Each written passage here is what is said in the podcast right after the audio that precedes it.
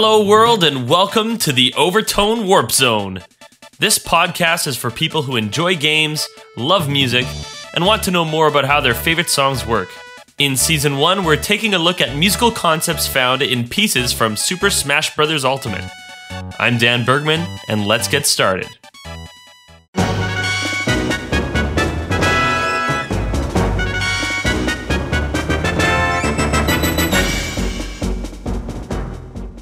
Ladies and gentlemen, today marks a very special occasion. We have reached episode 30 of this little podcast. Thank you so very much for joining me on this ride. I am honestly so thrilled that even a single person is listening to this thing that I put so much work into. And when I hear back from you about the episodes that I've made, it really makes my day and keeps me going and producing more episodes. If you keep listening, I'll keep making these things. Today also marks the first anniversary of the release of Super Smash Bros. Ultimate, which of course is the game we've been focused on up to this point, and a game series that is very near and dear to my heart. I've spent a lot of hours with friends ever since the Smash Bros. on N64 came out 20 years ago, and have celebrated along the way as more and more video game titans join the fray. This game has an absolute dream roster of characters, and now you can settle all arguments about which gaming character would win in a fight no matter what console they're from. And of course, today is also the first anniversary of the Overtone Warp Zone. If it weren't for Smash Bros. Ultimate, I may not have even started this podcast. I've been sitting on some of the episode ideas for like three years now, and it seemed fitting to start this thing up with the release of the newest Smash title. And because Smash Bros. has such an incredible roster, we have an incredible, near limitless supply of music to talk about. As a means of celebration, I thought it would be fitting if we picked apart the very theme song of this beloved masterpiece. That's right, today we'll be looking at Super Smash Bros. Ultimate's core piece of music, Lifelight. This song was composed by Hideki Sakamoto, with lyrics supervised by the man himself, Masahiro Sakurai. The English translation was supervised by Eric Smith and Ryan N. Kelly, with vocals by Abby Trott. Let's have a listen.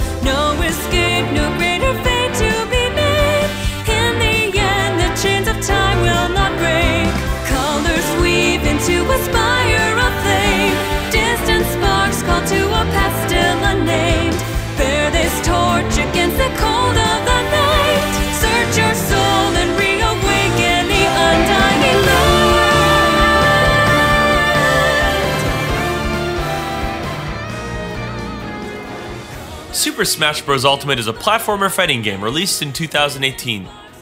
Ah, you already knew that though, didn't you? Vocalist and voice actor Abby Trott submitted a demo to Nintendo when they called for auditions for an unspecified project. After a couple of rounds of submissions, she was selected for the job, and that is when she found out it would be for the title track of the new Smash Bros. game. Abby, being a huge fan of Nintendo, was thrilled to have this opportunity. I mean, who wouldn't? She set out to work with Nintendo and, in particular, fellow voice actor Greg Chun, who together found the emotion and intensity necessary to sing the bittersweet lyrics to Smash. She said she appreciates the song as a rallying cry since ultimately, through the tribulations she sings about in the track, the message is of hopefulness through adversity. As you probably know, there are two versions of this main theme that feature vocals. At the same time that Abby received the instrumental track and sheet music, so did Erina Koga. Here's the same song, but performed in Japanese.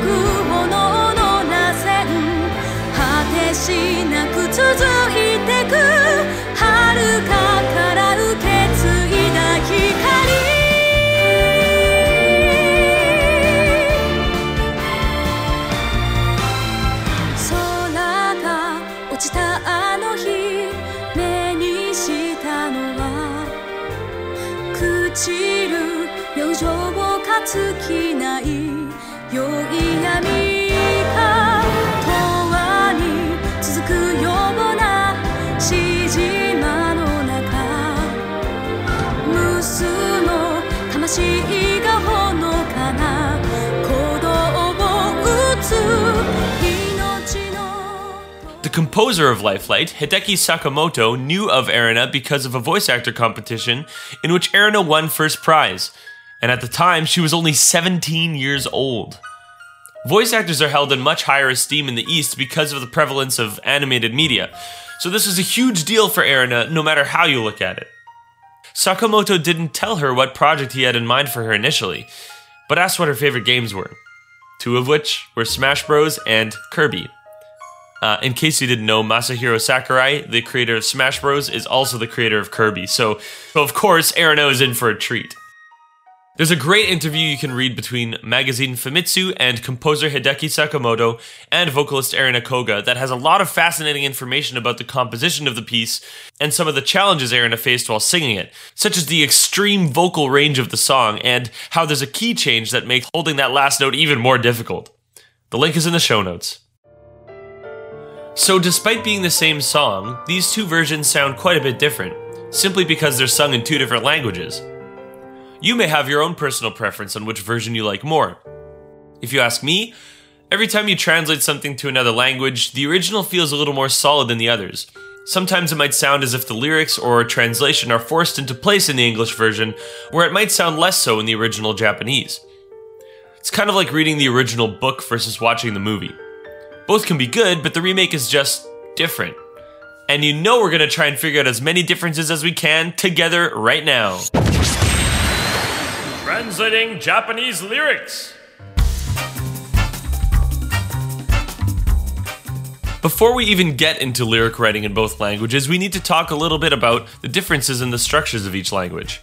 Japanese actually makes use of three different alphabets, and you can think of them not so much as alphabets but as syllabaries. Generally speaking, this means that each character in Japanese can be made up of multiple sounds, a consonant and a vowel. There are also ways of writing vowels on their own, as well as the letter N on its own. A word in Japanese typically only ends in a vowel sound or an N sound. Japanese vowel sounds are also pure sounding, meaning if you see a vowel, it sounds the same every time. In English, there are seemingly countless ways of pronouncing vowels. Take the letter A. It could be pronounced A as in blame, A as in bat, A as in father, and so on. In Japanese, the equivalents of the letters A, I, U, E, and O exist, and they always sound A, I, U, E, and O. Sometimes a word includes a character that ends with a vowel sound, followed by a new character with the same vowel sound. It's important to stress that vowel sound by holding it longer. Otherwise, each character gets the same amount of stress. This is different from English. Let's take the word Canada, for example. If I say the word Canada to you, you can hear that I'm emphasizing that first syllable, Canada. If I was to say it to you in Japanese, it would sound Kanada. Each one would have the same amount of stress. What's most fascinating in terms of poetic language is that Japanese is a mora based language, whereas English is a syllable based language. There is some variation to the definition of mora, but here it is as it relates to Japanese. Essentially, one character in Japanese constitutes a mora. Since one character could be either a consonant plus a vowel, a vowel, or the letter N, it turns out that moras are often smaller than syllables. Take the word sensei, for example. The word has two syllables, sen-sei. However, the word is made up of four characters or moras in Japanese. Se, n, se, i. each mora could have its own beat or note in a poem or song, but singing like that might sound a bit silly in English. As far as the differences in poetry, you're probably familiar with the Japanese form known as haiku, where you have a line of five syllables followed by a line of seven and a final line of five. This is much different from English poetry, such as limericks or sonnets, which rely heavily on rhyming. Since there are only six different sounds that could end a word in Japanese a, i, u, e, o, and n rhyming is done all the time even without thinking about it. So, of course, a different and more complicated aesthetic would be born from such a language. If you look at Lifelight, for example, there's no attempt to keeping a rhyming pattern. The ends of the first lines of the song are ga, rasen, ku, and hikari, all ending in different sounds.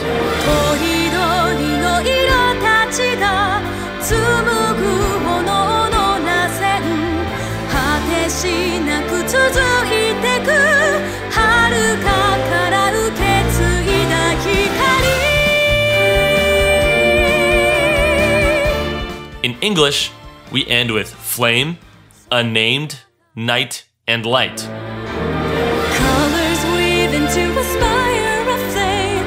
Distant sparks call to a past still unnamed. Bear this torch against the cold of the night. Search your soul and reawaken the undying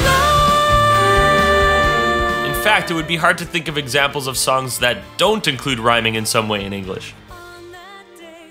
Interestingly, songs translated from English to Japanese often use syllabic singing versus Moraic singing. For example, the word Santa in Japanese could be sung as Sa-n-ta if it were Moraic, or Santa if it were syllabic. Have a listen to the syllabic version of Santa. And the Moraic version of Santa.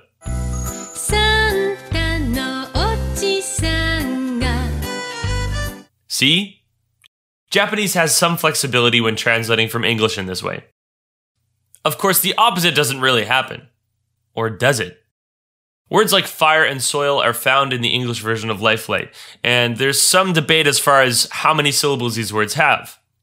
You could pronounce it as fire or fire, and you can pronounce it as soil or soil.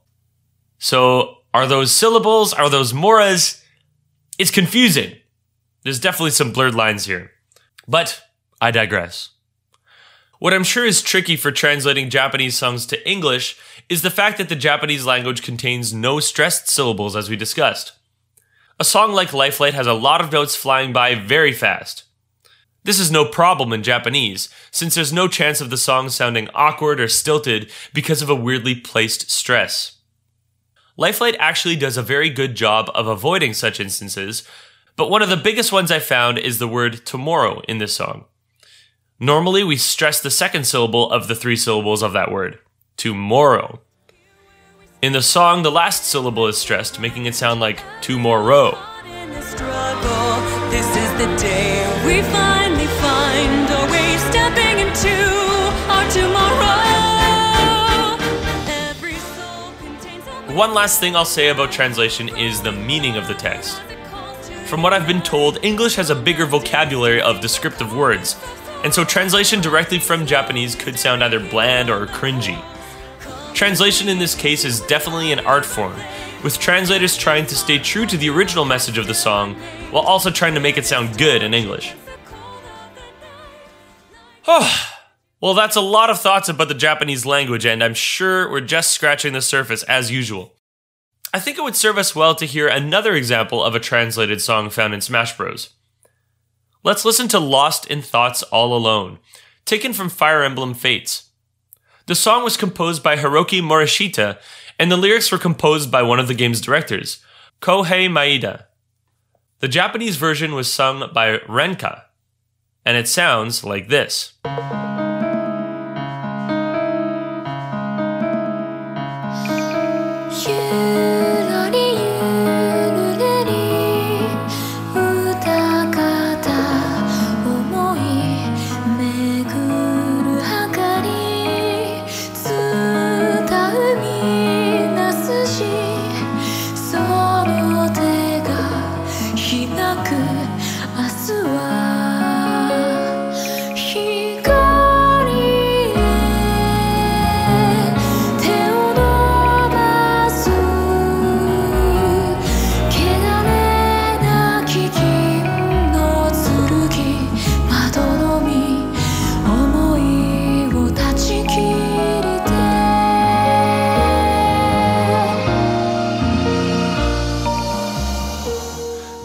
My non Japanese ears, it sounds like a perfectly reasonable chill song.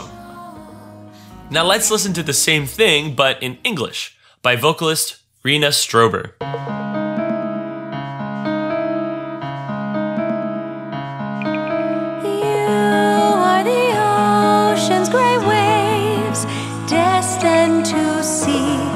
Life beyond the shore, just out of reach. Yet the waters ever change, flowing like time. The path is yours to climb. Personally, I see this song not being as strong a translation to English. First of all, there's way more going on in the way of consonants in the English version, and it takes away from the serene feel of the original. It sounds too frantic. Listen to the opening line in English.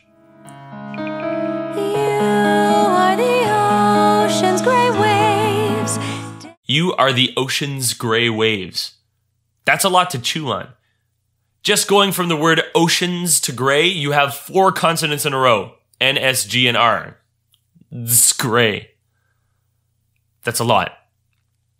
Compared to the opening in the Japanese version.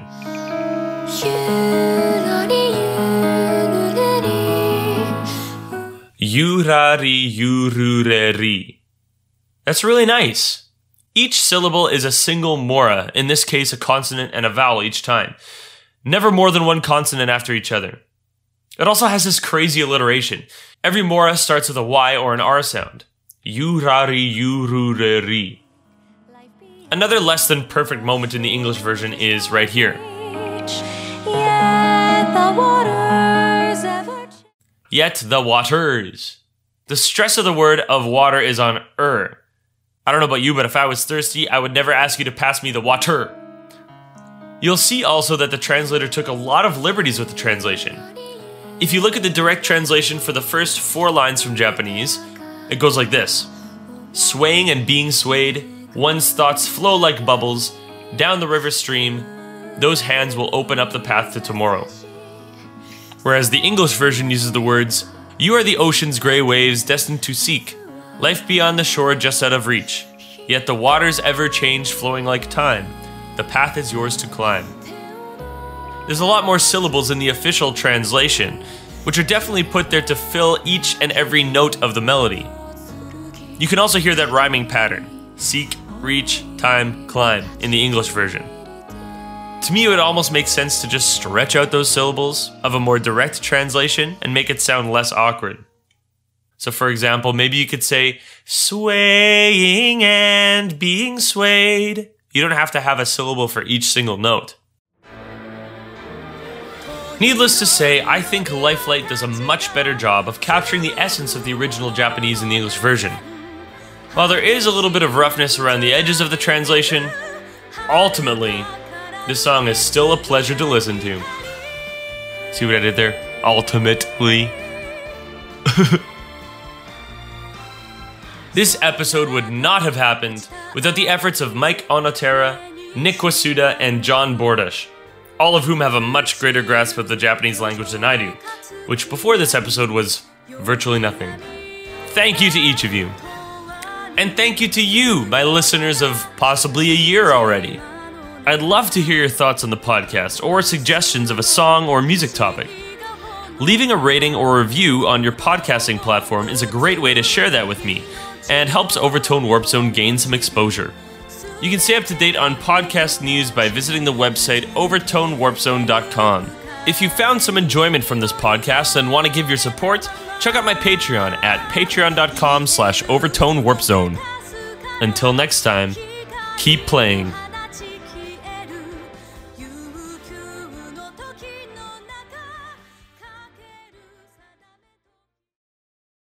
Since you stuck around this long, here's a special treat for you. Colors weave into a spire of flame.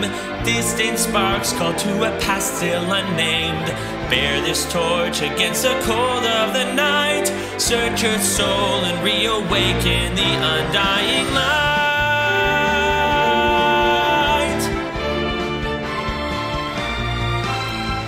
On that day when the sky fell away, our world came to an end.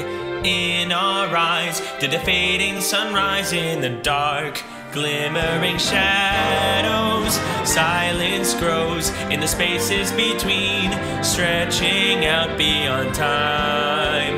Rising up as a chorus of souls find a voice, flickering through the void. These little sparks cling on to life.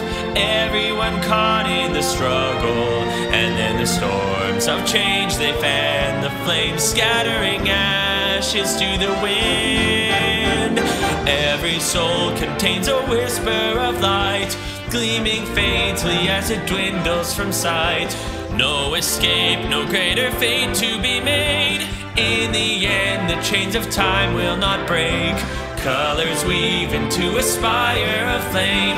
Distant sparks call to a past still unnamed. Bear this torch against the cold of the night. Search your soul and reawaken the undying light.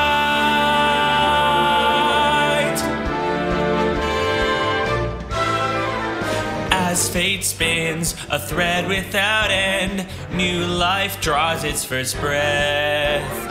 Blossoming in a soil reclaimed from the past, where destiny holds fast.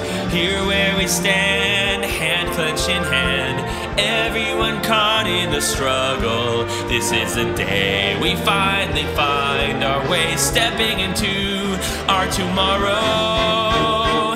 Every soul contains a whisper of light, growing louder as it calls to unite. Sings a chorus of souls, rising slowly, stirring heat from the coals. Colors weave into a spire of flame. Distant sparks call to a past still unnamed. Bear this torch against the cold of the night. Light will guide you on your way to the ultimate fight.